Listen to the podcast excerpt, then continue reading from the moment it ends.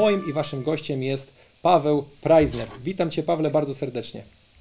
Witam wszystkich, witam Ciebie y, Michale, dzięki za zaproszenie. Mam nadzieję, że troszeczkę rozświetlimy temat y, perspektyw rynku 2024-2025 i mam nadzieję, że ten rynek pokaże nam, że tak powiem, szanse i zagrożenia, a jednocześnie perspektywy do tego, by inwestować, bo jednak o tym będziemy rozmawiać w dniu albo w wieczorze dzisiejszym. Tak jest. Pawle, bardzo się cieszę, że dzisiaj się widzimy.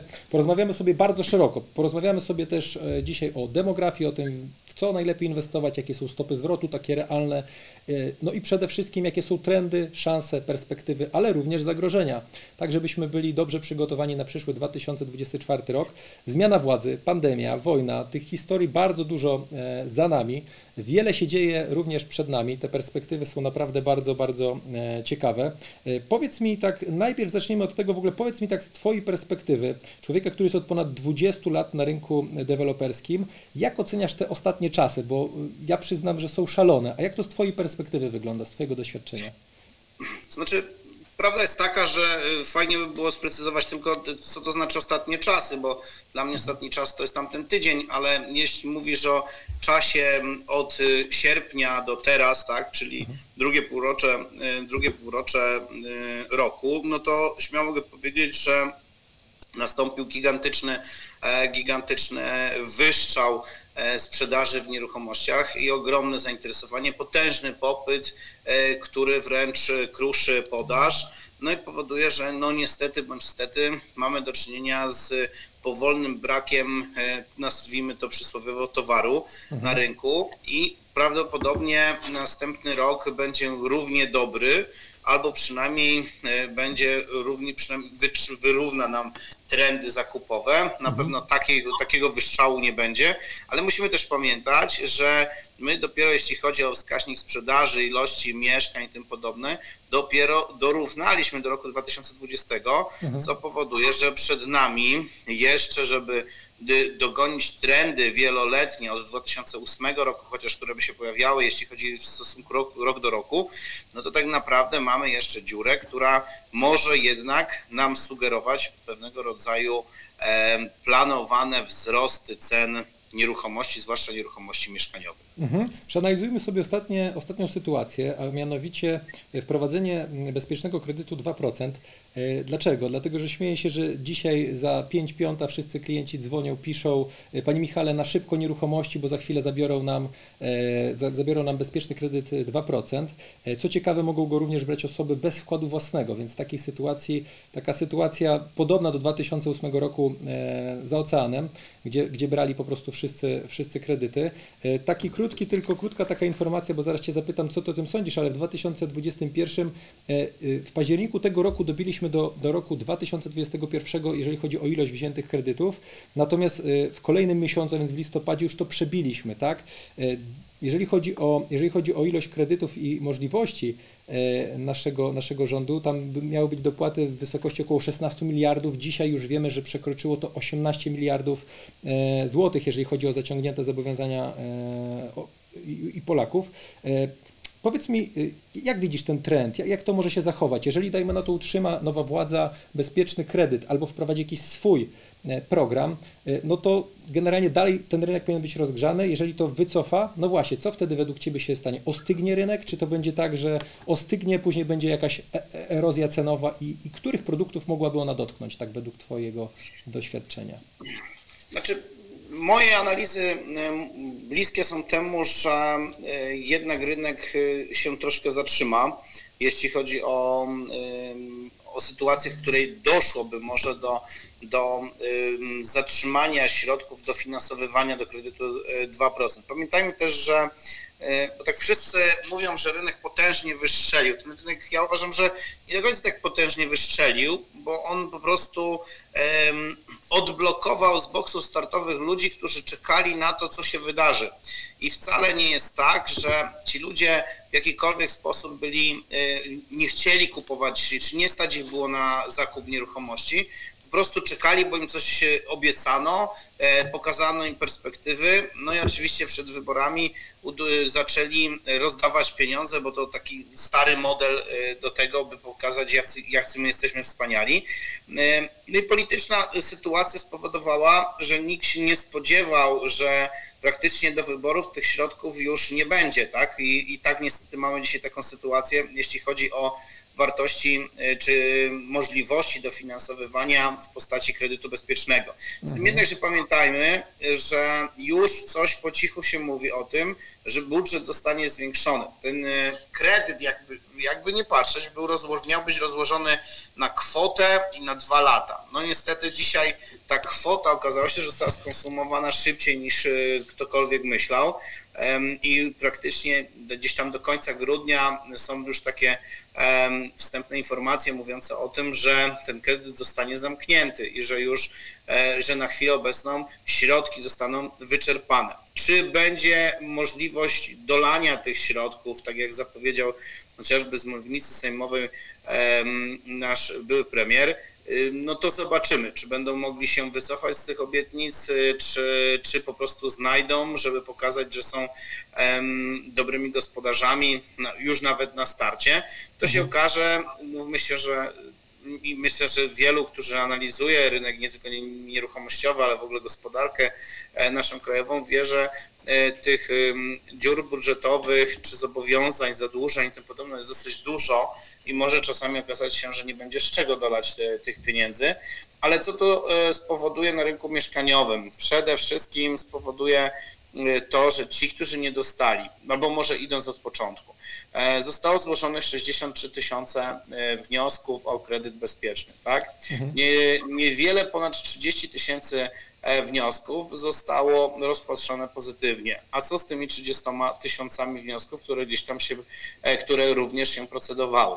Otóż to nie jest tak, że mm, ci ludzie zrezygnują, pobiegną do deweloperów e, i powiedzą, my chcemy zrezygnować, ponieważ nie dostaliśmy bezpiecznego kredytu. Ci ludzie e, prze, przebrnęli już przez przynajmniej dwie podwyżki cen nieruchomości i oni będą chcieli kupić okazję, niezależnie od tego, czy, on, czy ta okazja będzie e, kredytowana kredytem 2%, czy będzie kredytowana zwykłym kredytem e, mieszkaniowym rozłożonym na 30 lat. I to jest prosta matematyka. Kupowali po 10 tysięcy, a do tego momentu, w którym obecnie są, załóżmy, że do stycznia jeszcze, w którym, w którym te kredyty będą się procedować, e, będzie, no, wydaje mi się, że że, że ci ludzie e, w, do tego czasu cena podniesie, podniesie się około e, półtora tysiąca złotych. No to lepiej by było nawet i odsprzedać te mieszkania z zyskiem. Oczywiście temat cesji został troszeczkę zablokowany, więc e,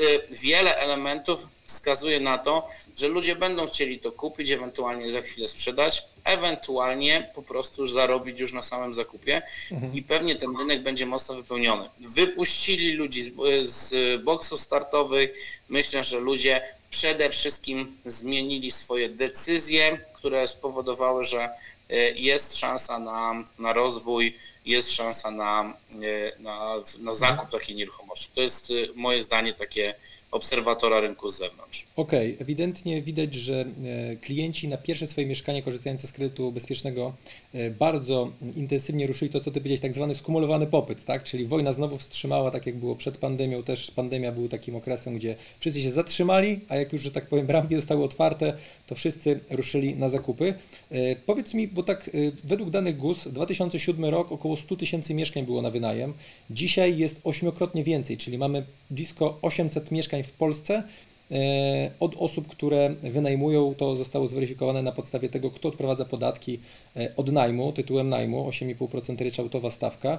E, No jest to duża, niebagatelna kwota. Powiedz mi, czy to dalej jest dobry według Ciebie pomysł na, na, na inwestycje, żeby swoje środki właśnie inwestować w tego typu produkty, czy jednak właśnie to, co rozmawialiśmy kiedyś, e, prywatne akademiki i tam wykupować e, lokale użytkowe, które są podnajmowane i zarządzane? Który model biznesowy według Ciebie będzie lepszy przyszłościowo dla klienta takiego pasywnego, który chce włożyć pieniądze, żeby inflacja mu tego nie zjadała, a z drugiej strony, żeby te pieniądze odpowiednio pracowały.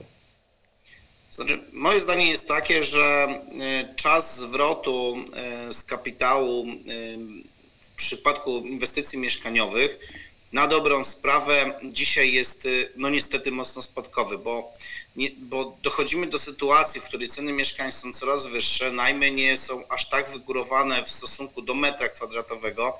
W tym wszystkim e, Polacy zatracili trochę moc, e, moc najmu e, czy moc zakupu metra kwadratowego, więc osobiście mam takie wrażenie, i że ci ludzie y, niekoniecznie powinni kupować y, nieruchomości mieszkaniowe. I to jest trochę absurdalne, e, co powiem, może nawet wbrew temu, czym się zawodowo zajmuję, tak?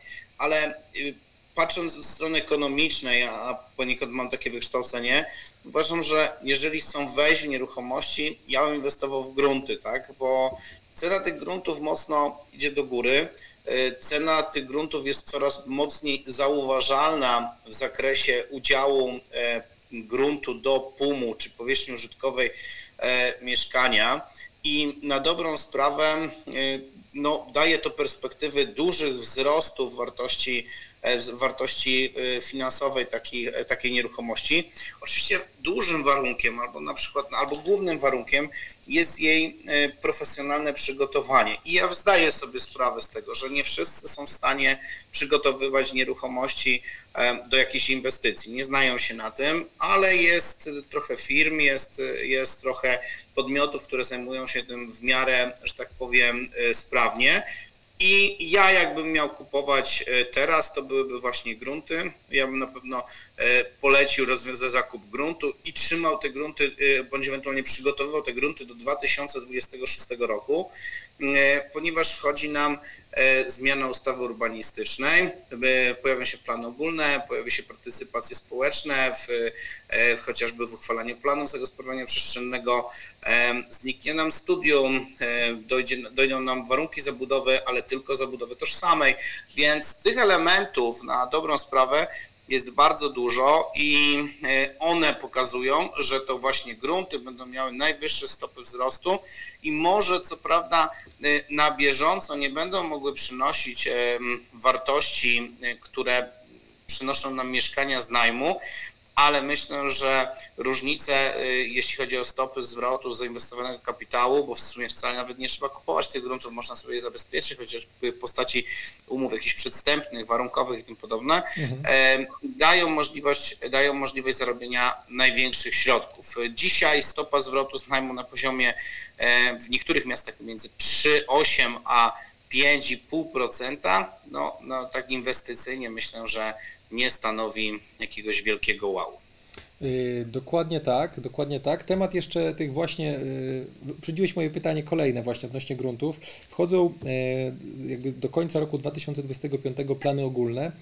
Według Ciebie może się zmniejszyć potencjalnie ilość terenów pod zabudowę, czy jedno, czy wielorodzinną, generalnie mieszkaniową. To może wpłynąć w ten sposób, że osoby, które teraz decydują się na zakup właśnie do czasu uchwalenia tych planów ogólnych, no, mogą na tym znacznie skorzystać, prawda? No bo tamte, tak jak rozmawialiśmy, znikną studia, e, WZ-ki będą tylko tożsame, więc tam nie będzie za bardzo możliwości rozwinięcia się tak jak teraz, gdzie mamy trochę większe, większe możliwości, czyli rekomendowałbyś zakup, tak, tak to rozumiem teraz, gruntu i później co? Wydaje Ci się, że te plany ogólne wpłyną na to, że jednak ograniczana będzie podaż tych wszystkich działek pod zabudowę mieszkaniową i dzięki temu jeszcze bardziej zyskamy na wzroście wartości?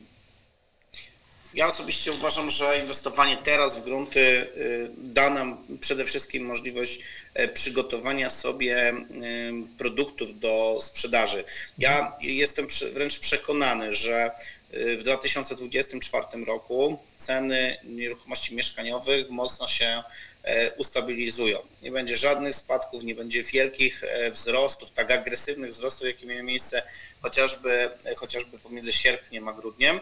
Y, I z całą pewnością ten, ten, ta sprzedaż utrzyma się na poziomie podobnym do 2020 roku, do 2019 roku, gdzie to było dość stabilne, tak, i gdzie cały czas żeśmy budowali, sprzedawali. Oczywiście nie mówię tutaj o hurtowych ilościach, y, bo tutaj kolega w, w komentarzu powiedział, że jedna z firm wstrzymuje swoje budowy. Oczywiście, jeżeli się jest e, spółką akcyjną, spółką giełdową, w której, e, w której takie sytuacje mają miejsce, może, może dobrym momentem było może nie wstrzymanie, ale spowolnienie w celu zaobserwowania rynku i tego, co się niesie. Wracając do, wracając do perspektyw i do planów ogólnych, ym, myślę, że do 2026 roku, czyli zostały nam dokładnie dwa lata, y, musimy przygotować sobie nieruchomości po to, żeby móc wychodzić ze swoimi e, nowymi inwestycjami w momencie, kiedy ludzie e, będą koncentrować się na, na tym, by budować i sprzedawać, tak? I e, dość mało wprawieni przedsiębiorcy, deweloperzy mogą obudzić się z ręką w nocniku dokładnie za rok, albo mogą po prostu popaść w pewnego rodzaju, e, w pewnego rodzaju brak e, przestrzeni do budowania. I wtedy będzie ogromny wystrzał cen nieruchomości, udziału gruntu do, do metra, ale też i e, każdy jeden produkt, który zostanie wypuszczony na rynek, również będzie windowany ze względu na, ze względu na to, że te dwa lata, które mamy obecnie, czy tam będziemy mieć y, w najbliższej przyszłości, y, skoncentrujemy na wypuszczeniu produktów w momencie, kiedy będzie totalny dołek, jeśli chodzi o podaż. I y, teraz będzie takie wysprzedanie się przez dwa lata z powrotem deweloperów, a później ogromny, ogromny drugi, dru- drugi pik cen nieruchomości mieszkaniowych. Czyli według Ciebie, Paweł, 2026 to jest dobry czas, żeby oddawać do użytkowania inwestycje deweloperskie? Nie, 2026, do 2026 uważam, że to jest czas na bezwzględne przygotowanie, przygotowanie gruntu i pozwolenie na budowę. Okej. A w 2026, kiedy wiele osób obudzi się, że nie ma, że nie ma z czym wyjść, bo się zmieniają, zmienia się ustawa, zmienia się sposób e, kodeksu postępowania administracyjnego, zmieni się, e, zmienią się e, plany, pojawią się plany ogólne i pojawi się wiele obostrzeń, w których tak naprawdę większość urzędników nie bardzo będzie umiała się poruszać, tak?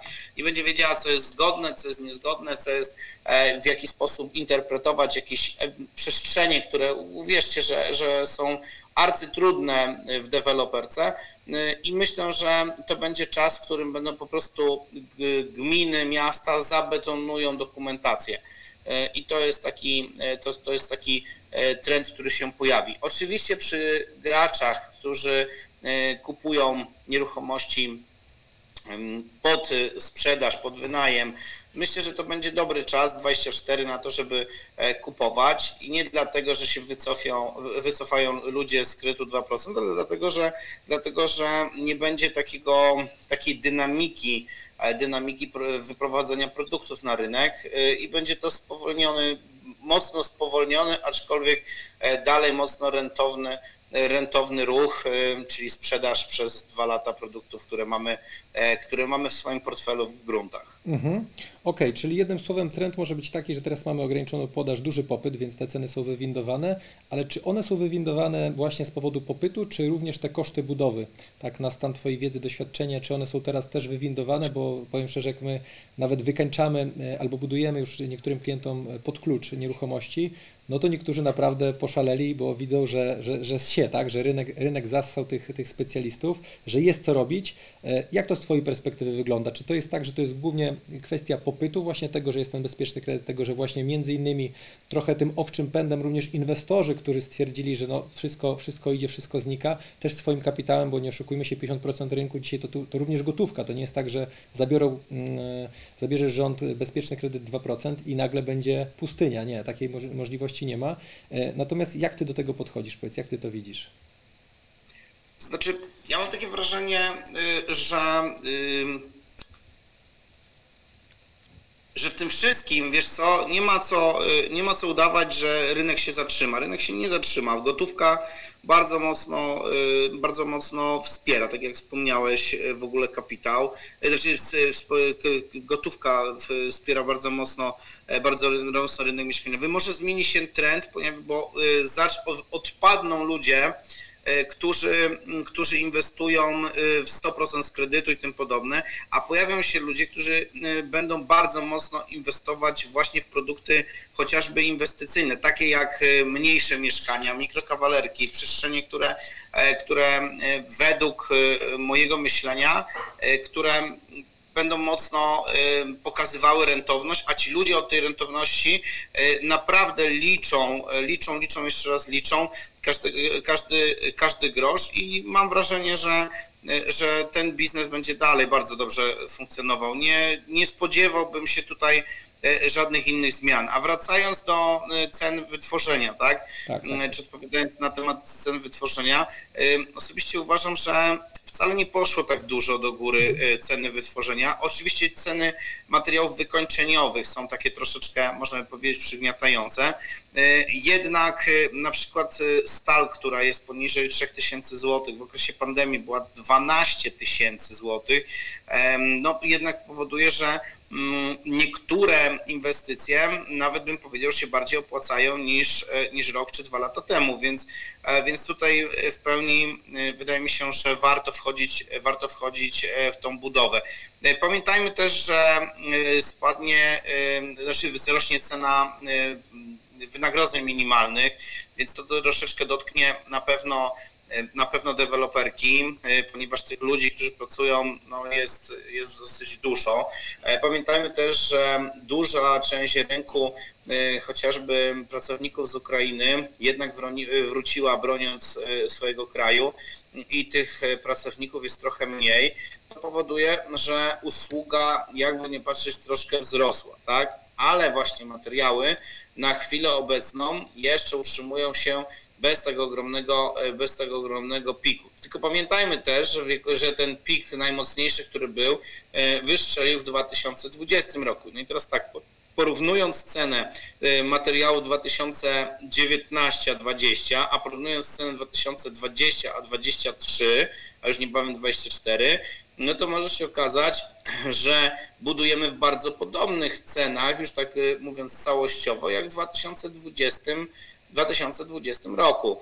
Oczywiście problemy, jakie pojawią się, które na pewno, który rynek dotknie i na pewno rynek zauważy, to będzie temat y, dotyczący chociażby, y, chociażby podwyżek cen y, mediów przez gestorów, gestorów sieci, tak? I, i to na pewno dotknie, y, dotknie bardzo mocno kolejnych wzrostów, chociażby ceramiki, chociażby, e, chociażby prądu, gazu i tym podobne.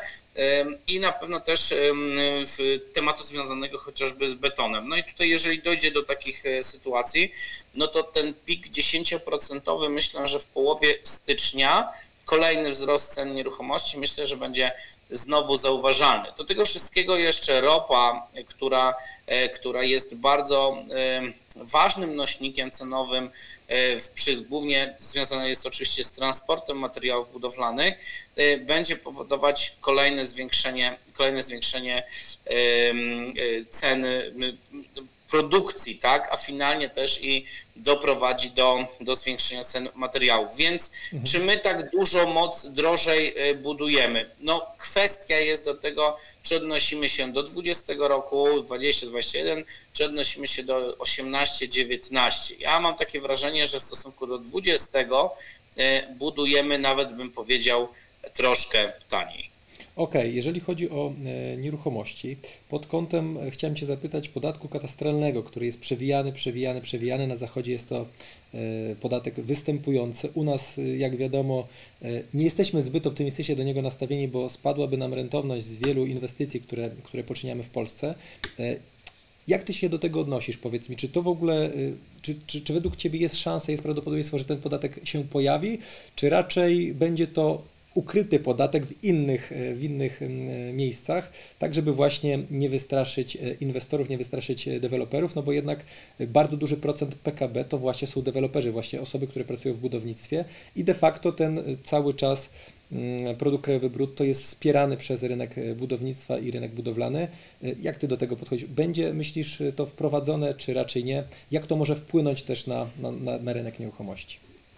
Znaczy, ja oczywiście gdzieś tam po cichu mam nadzieję, że nie zostanie wprowadzony, chociażby z racji tego, że, że e, gdzieś zarządzam i, e, i e, posiadam no, kilkadziesiąt tysięcy metrów kwadratowych, które wynajmuję, czy, które są e, użytkowane pod jakiś rodzaj e, mojego biznesu. Em, Osobiście uważam, że może to być pewnego rodzaju gwoźdź do trumny, tak? No bo jeżeli, dojdzie, jeżeli pojawi się taki podatek, no to jakby nie patrząc, wszystko zostanie przerzucone bezwzględnie na najemcę, tak? A finalnie to ten, e, ten podatek zostanie przerzucony na konsumenta finalnego, tak? Więc e, ktoś za ten podatek będzie musiał zapłacić. Oczywiście podreperuje to, e, to wpływy do budżetu i oczywiście wprowadzając ten podatek, y, no będziemy pewnie mogli się troszeczkę inaczej, będziemy mogli zapłacić za te wszystkie obiecane przestrzenie, które, y, które każdy każda jedna partia wchodząca e, w rządy e, będzie, y, no, że tak powiem, obiecała, no i skądś muszą to wziąć, to po prostu nazwijmy sobie po imieniu e, sytuację, bo jak wiemy rząd nie ma nic, więc, e, więc jedynie co mają to, to to, co my im wpłacimy. Oczywiście mam takie wrażenie, że mm, ci ludzie, którzy tam są, też trochę mają i może być tak, że y, sami siebie nie będą, sam, samych siebie nie będą karać i mam nadzieję, że, że, że moje przekonania właśnie y, się tutaj sprawdzą. Co będzie? No, będzie przerzucenie bezwzględne, bezwzględne przerzucenie tych ewentualnie zobowiązań, przerzucenie na klienta i, no i każdy z nas to poczuje, to jestem przekonany. Każdy z nas finalnie za to zapłaci. Y, Tematy, rozmawialiśmy o szansach, rozmawialiśmy o tym, że grunty są bardzo e, dobrym, perspektywicznym e, produktem do zakupu, do przygotowania, tak żeby wypełnić tą lukę plus e, plany ogólne, które zostaną wprowadzone. Rozmawialiśmy o cenach. Ty, że tak powiem, estymujesz na to, że będzie ta stabilizacja cen z tego, co zrozumiałem E, i to troszeczkę, że tak powiem, dalej będzie swoim, swoim tempem szło, już nie będzie takich dużych przyrostów, jakie miały miejsce właśnie z tym związane, z tym skumulowanym popytem. E, Dwa zdania chciałem powiedzieć tylko o demografii według danych GUS. 2020, e, 2040, przepraszam, rok. Dzisiaj mamy około 37 milionów mm, Polaków. W 2040 roku będzie to przy takim średnim scenariuszu jakieś 35, przy niskim 33 miliony ludzi. E, Jak ten trend, bo jednak demografia u nas jest, jak i w całej Europie, bardzo obciążająca pod kątem właśnie przyszłości, tego czy te produkty, które wybudujemy, te nieruchomości, które mamy na wynajem, te powierzchnie, e, o których roz, rozmawialiśmy, o które, które posiadasz e, na wynajem. Czy, te, te, te, mm, czy to jest zagrożenie dla nas, jeżeli chodzi o tą demografię, czy widzisz jeszcze inne zagrożenia, które mogą się pojawić w najbliższych latach?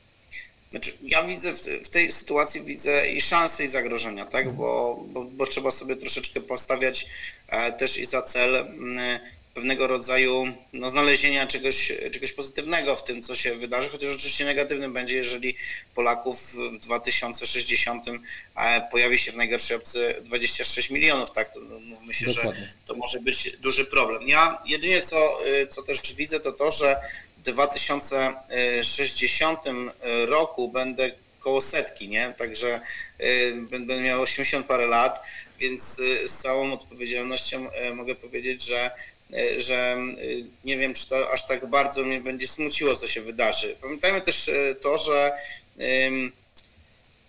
pojawia się nowe przestrzenie do inwestowania i to nie jest tak, że będzie nas mało, czy mniej, dużo mniej i że y, nie będzie przestrzeni, nieruchomości będą tanie, czy, czy, czy tym podobne. Też ludzie będą pewnie więcej zarabiać, też będzie e, pokoleniowość biznesów, czyli coś, czego nie było do tej pory u nas w kraju, co tak naprawdę to nasz rocznik, ewentualnie naszych rodziców budowali majątek, przekazywali ten majątek, pojawiły się jakie, jakiekolwiek sukcesje, które, e, które e, są dopiero zauważalne, a właśnie w Stanach Zjednoczonych czy w ogóle na świecie, e, no pokoleniowość firm jednak była, jest bardzo mocna i bardzo, e, ale to bardzo znana. Niestety trzeci, ro- trzecia, e, trzecie pokolenie najczęściej e, e, niweczy to, co zrobiło dwa pierwsze, co powoduje, że, e, że e, kwestia jest, czy my jesteśmy pierwszym, czy jesteśmy drugim, ale to już może, mówmy się, że może mieć różne znaczenie. Ale do czego dążę? Do tego, że ja osobiście uważam, że ten rynek deweloperski nieruchomościowy dalej będzie się kręcił e, bardzo, ale to bardzo dobrze. Zmieni się produkt docelowy, rozwinie się gigantycznie przestrzeń do inwestowania w budynki senioralne. I tutaj jestem przekonany. Robiliśmy już pierwsze analizy już 5 lat temu, dokładnie w tym roku gdzieś w okolicach wakacji robiliśmy kolejne analizy e, pokazujące, czy to już jest czas do wchodzenia w tego rodzaju przestrzenie, które są gigantycznie potrzebne i które w ogóle funkcjonują na Zachodzie, w Stanach, funkcjonują e, w sposób y, naturalny. Przechodzą, ludzie przechodzą przez tą fazę e, życia, życia senioralnego, gdzie się żyje w podobnych z podobnymi ludźmi, z- którzy mają podobne problemy, gdzie, gdzie ci ludzie e, funkcjonują w, w takich potrzebach wzajemnego wsparcia i tym podobne, E, a w Polsce jest to daleko zapomniane, wiesz, i moje zdanie jest takie, że otworzy się nam rynek, nam jako przedsiębiorcom, przedsiębiorcom albo nam jako naszym dzieciom, jeżeli będą chcie, chciały funkcjonować dalej w przestrzeni nieruchomościowej. E, Rynek, tak jak nam się teraz otwiera rynek chociażby akademików, e, czy otwiera nam się rynek budynków zamieszkania zbiorowego. Więc tutaj pod kątem inwestycyjnym ja widzę szansę. Pod kątem oczywiście Oczywiście udziału rynku wtórnego na rynku w ogóle zakupowym może być troszeczkę zamieszane i myślę, że może troszeczkę e, spowodować to w dalszej odległości jednak spadek cen nieruchomości. Y, Z tym jednak, że jest, że patrząc znowu, analizując e, kraje europejskie, stolice, y, ceny w stolicach e, krajów europejskich, no to serio powiem, że my daleko jeszcze jesteśmy, bo do, na, nam brakuje razy przynajmniej cztery w stosunku do, e, do krajów, które, czy tam do miast, które gdzieś tam pojawiają się, e, pojawiają się e, i transakcje, które pojawiają się e, w krajach zachodnich, czy, e, czy w, e, w krajach wysoko rozwiniętych, tak? Więc mm, serio powiem, że ten, e, ten, ten, ten spadek ludzi jeszcze mamy jeszcze inną sytuację. Mamy też taką, bo to, słuchajcie, że przerwę, bo, bo tak sobie też o tym myślę, bo w sumie zaskoczyłeś mnie tą demokra- demokracją, e, demo, demografią, ale powiem szczerze, demokracją pewnie też, e, de, demografią, e, słuchaj, bo, bo wydaje mi się, że też jeszcze popatrz, co się wydarzyło w 2020 roku. Nagle dobiło w tym 2020 roku jeszcze troszeczkę ludzi, przyjechało do nas e, z Ukrainy kilka milionów,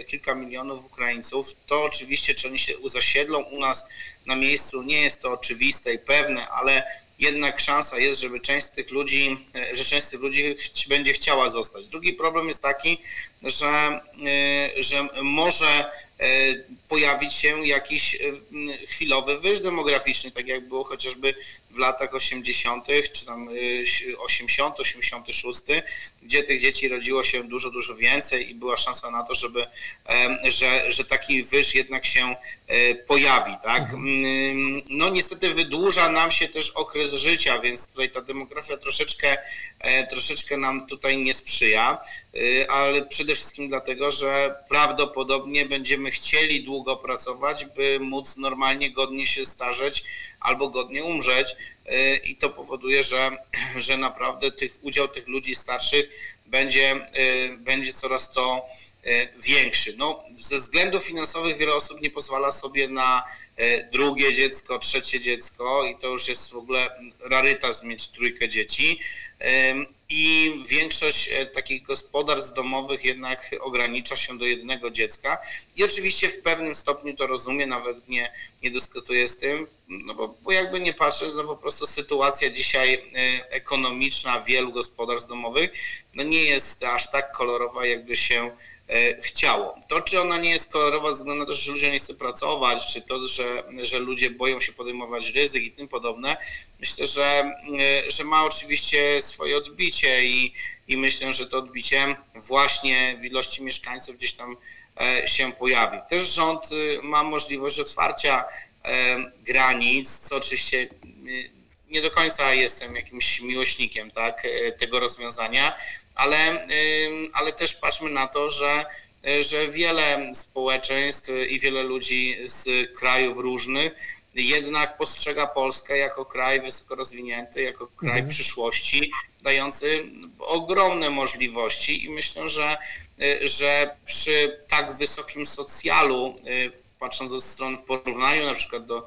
do, do innych krajów, śmiało mogę powiedzieć, że no, zaczynamy być e, w czymś dobrzy, tak? No niestety no, problem jest tak, skąd wziąć e, te kwoty i dopóki jeszcze e, zipiemy ekonomicznie, to do tego momentu wydaje mi się, że, że Polska może być postrzegana jako, em, jako nazwijmy to po historycznie zielona wyspa. Na pewno to, co powiedziałeś y, odnośnie zagrożeń i tego, w jaki sposób można je przemodelować w szansę, jest sposobem myślenia. Kiedyś przeczytałem bardzo fajne zdanie, że przedsiębiorca różni się od człowieka na etatu sposobem myślenia i kropka. I to jest wszystko. Oczywiście są jeszcze odwagi, kompetencje i tak dalej, więc bardzo fajnie. Jeżeli chodzi o tą demografię, y, na pewno, na pewno czekają nas ciekawe czasy. To co, to, co powiedziałeś, już pewne lata już mogą nas nie dotyczyć, y, ciebie czy mnie, bo to wiadomo, że różnie, różnie z tym bywa. Natomiast chciałem trochę Cię zahaczyć o jeszcze jedną rzecz, a mianowicie o to, co się dzieje za naszą zachodnią granicą, bo za wschodnią to wiemy, co się dzieje. Na razie jest, jest konflikt bardzo, mm, że tak powiem, y, zorganizowany i to wszystko wygląda nie najlepiej. Natomiast na, za naszą zachodnią granicą, to co pokazują dzisiaj e, raporty, choćby w dużych metropoliach takich jak Berlin, Hamburg, Monachium, e, no, ceny spadły mieszkań o około 9,8%, a domów o 12,6% w ciągu roku. E, oczywiście to, co wspomniałeś, Polska Zielona Wyspa, jesteśmy drugim krajem po Chinach z najlepszym wzrostem gospodarczym, najszybszym wzrostem gospodarczym, więc widać, że Polacy to pracowity naród i szapoba dla nas. E, natomiast e, co Ty myślisz, bo czasami tak jest, że jednak to, co się dzieje na Zachodzie, za kilka lat przychodzi również do nas. Czy to jest już jakieś takie preludium do tego, że u nas może być podobnie, czy jednak właśnie to, ten, ten kapitał z zagranicy i pokazanie tego, że Polska jest właśnie tą, jak wspomniałeś, zieloną wyspą, więc miejscem świetnym do inwestowania, e, bo mamy świetnych specjalistów, tereny e, i możliwości, które tutaj, które tutaj daje i przede wszystkim te ceny, prawda? Też obsługuje klientów z zagranicy i czasami jak jest powyżej miliona, jak sobie to przeliczę, to w sumie tak jakbyśmy my kupowali coś na wschód od Wisły, e, za naszą wschodnią granicą, to porównywalnie mniej więcej ci klienci e, jakby się czują, prawda? No bo jednak euro czy, czy funt to jest zupełnie inna przestrzeń. Natomiast wydaje Ci się, powiedz mi tak z Twojego doświadczenia, patrząc na, choćby na Niemcy, tak, gdzie, gdzie, są widoczne te spadki, że u nas może też w pewnym momencie właśnie być takie, taka czkawka, takie zacięcie, czy przez to, że teraz jest ograniczona podaż e, i za chwilę jakby ta regularność oddawania do użytkowania tych mieszkań będzie w miarę, że tak powiem, stabilna, to możemy się przed tym uchronić? Czyli ja takie wrażenie, że to nie jest tak, że u nas y, spadną ceny 8-9%, y, a nawet 3 czy 5. To nawet nie wyobrażam sobie takiej sytuacji przez najbliższe e, 10 lat. Tak? Oczywiście chyba, że będziemy mieć zagrożenie w postaci zagrożenia militarnego, bo tutaj, y, bo to jest chyba największa, e, największa sytuacja, największa bolączka i oczywiście tragedia, e, która, y, której nie możemy wykluczyć, bo, bo, bo powiedzmy sobie uczciwie, że, że nikt nie spodziewał się, że tak blisko nas y, będziemy, będzie regularna wojna, więc, więc tutaj to, to jest sytuacja jedna z, która może spowodować, że ceny nieruchomości e, mogą ewentualnie e, spaść. To jest jeden temat. Drugi temat jest taki, że e, no, w perspektywie w porównaniu siebie do, do, do Niemiec czy cen niemieckich, myślę, że jesteśmy tak dalecy i mamy naprawdę do czego dążyć.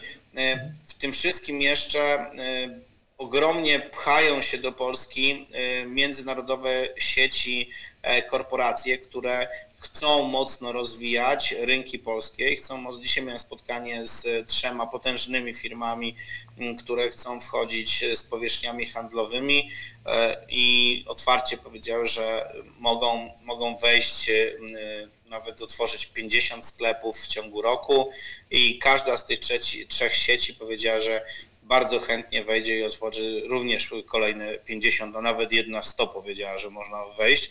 No i oczywiście umówmy się, że nie są to e, nasze sieci, więc e, jakby nie patrząc, Pols- Polska jest nadal bardzo atrakcyjna e, pod względem inwestowania i pod względem rozwijania poszczególnych sieci. To jest jeden temat. Następny temat. A kolejnym tematem jest to, że Polacy mają ogromną możliwość, umiejętność mm, dopasowywania się do rynku i to powoduje, że, y, no bo takie jest, y, można powiedzieć, takie przesłanie, że Polak jest takim y, wszechwiedzącym, jak coś nie umie, to na YouTubie się nauczy i pojutrze będzie dekarzem. No i, i takich rzeczy jest naprawdę bardzo, bardzo y, dużo, ale chyba też w niektórych przestrzeniach wychodzi nam to na dobre, y, bo faktycznie jesteśmy uznawani za bardzo pracowitych ludzi, ludzi chcących, takich, którzy się nie zniechęcają.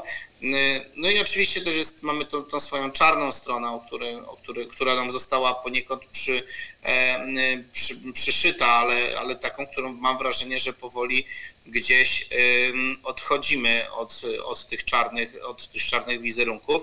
Ym, Więc wracając do nieruchomości, nie wydaje mi się, żeby, żeby była przestrzeń do tego, e, żeby spadały te ceny. Jednym kluczem, który będzie w ogóle w deweloperce, w, w branży, w której siedzimy, w której ludzie nas oglądają, to wydaje mi się, że temat lokalizacji to będzie święty, święty gral zawsze, zawsze był, zawsze będzie, ponieważ terenów nie przybywa, tak? To nie jest jak w Dubaju, że sobie usypią wyspę i wybudują domy, tak? Em, tylko jednak dobrych lokalizacji jednak się, jednak się y, nie wysprzedaje, albo się zatrzymuje, albo ceny w tych nieruchomościach dynamicznie y, rosną. Zmienia się oczywiście rynek. y, Już można powiedzieć, już odbijając do tego, co, co wspomniałeś, jeśli chodzi o zmiany e, preferencji. Zauważmy, że, że trochę idąc za ciosem mody albo preferencji, które występują w Stanach Zjednoczonych, chociażby mówię tutaj o galeriach handlowych, czy tam wielkich e, molochach, w których były e, potężnie wszystko, tak, takie typowe galerie. Tam rynek bardzo mocno się przekształcił w przestrzenie parków handlowych, e, które do nas wchodzą i zaczynają być coraz mocniej odczuwalne, e, chociażby nawet e, na poziomie takim lokalnym, gdzie e, pomniejsze, z mniejszymi możliwościami rozwoju, rozbudowy e, galerie handlowe zaczynają nam znikać. To, co już było jakieś 20 lat temu w Stanach Zjednoczonych.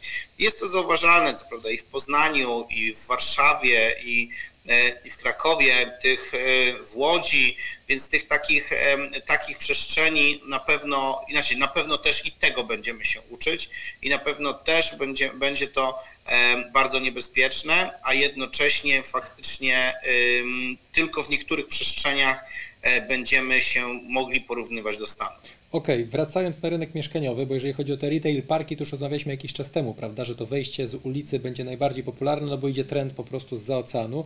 Natomiast wracając na nasz, na nasz grunt y, polski mm, i nieruchomości, rozmawialiśmy o mieszkaniach, rozmawialiśmy o tym, e, no, od czego mogą zależeć te ceny, w jaki sposób się mogą kształtować też te koszty. Chciałem Cię zapytać o to, e, jak z pozycji inwestycyjnej, w co dzisiaj, co wybudować, żeby było najlepiej sprzedawalne, takie bezpieczne, jeżeli da się to tak e, zminimalizować ryzyko, czy bardziej to będą mm, zabudowania parterowe, czy wyciskamy do końca płum, czy podnosimy kondygnację, ściankę kolenkową. Chodzi mi o to, jaki jest dzisiaj trend, co Ty byś doradził osobie, która chciałaby wejść w deweloperkę. Takie jedno słowo dla osób, które gdzieś tam budują, które e, interesują się tym tematem i pewnie też są uczestnikami i szkoleń, i Akademii Dewelopera.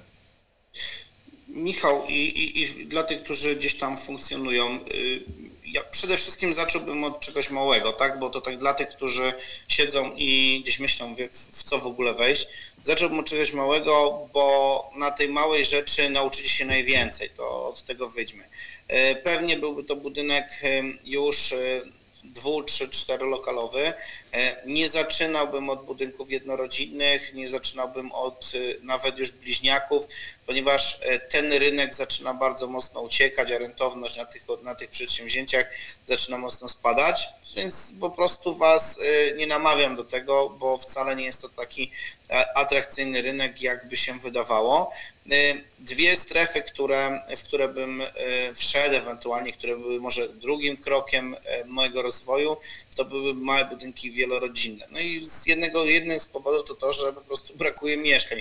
To jest fenomen w ogóle y, u nas w kraju. Od 20 lat brakuje 2 milionów mieszkań. To jest coś niebywałego. To ja powiem szczerze, że jestem y, y, Zawsze jak to czytam, zastanawiam się, to jak to my w końcu budujemy 2 miliony, to 2 miliony Polaków przyje e, do nas, że tak powiem, pojawia się rok do roku, rodzi się te 2 miliony Polaków. Tak trochę jest to trochę to dość dziwne i ty dalej tych 2 milionów Polaków brakuje. Ja się najbardziej cieszę, mówiąc szczerze, z tego, że e, przestrzeń wielomieszkaniowa daje nam możliwość konkurowania z ba- najbardziej nieudacznym deweloperem naszego kraju, czyli z naszym rządem, który wymyśla co chwilę jakieś, e, słuchajcie, nowe programy. Jak nie program, słuchajcie, mieszkanie dla kogoś, to będą budować e, mieszkanie plus i, to nie wiem, czy wiecie, ale oddali do użytkowania w ramach całego tego programu 1562 mieszkania, więc tak z całym szacunkiem, no nie narobili się, tak y, tak mówiąc y, nie tylko kolokwialnie. Y, Więc tutaj, tutaj myślę, że, że spokojnie ten, ta przestrzeń mm, no, daje nam duże możliwości. Wszedłbym w małe mieszkania, bo już tak a propos struktury Mhm. mieszkań Tak, w tych tak, tak. budynkach, które bym chciał budować, e, czy polecałbym do budowania, to myślę, że małe mieszkania, takie 32 do 45, o maks 55 metrowych mieszkań, po to by się nauczyć jak najwięcej, a dlatego takie, ponieważ one mają największe zainteresowanie i praktycznie klikając w oto dom nie można znaleźć żadnego takiego mieszkania w żadnym mieście, no po prostu. I e, to znaczy, że jak tego nie ma, to mam wrażenie, że e, że fizycznie jest bardzo duży popyt na te mieszkania, a ja już doświadczenia, ponieważ no, budowałem no, tych mieszkań kilka tysięcy, to, to otwarcie powiem, że, że y, jest to ogromna, ale to ogromna y, furtka do dalej do inwestowania. Pamiętajmy też, że nie bójmy się wielkich e, firm, które mają wielkie możliwości finansowe, bo my z nimi nie konkurujemy, to, to bo od tego wyjdźmy.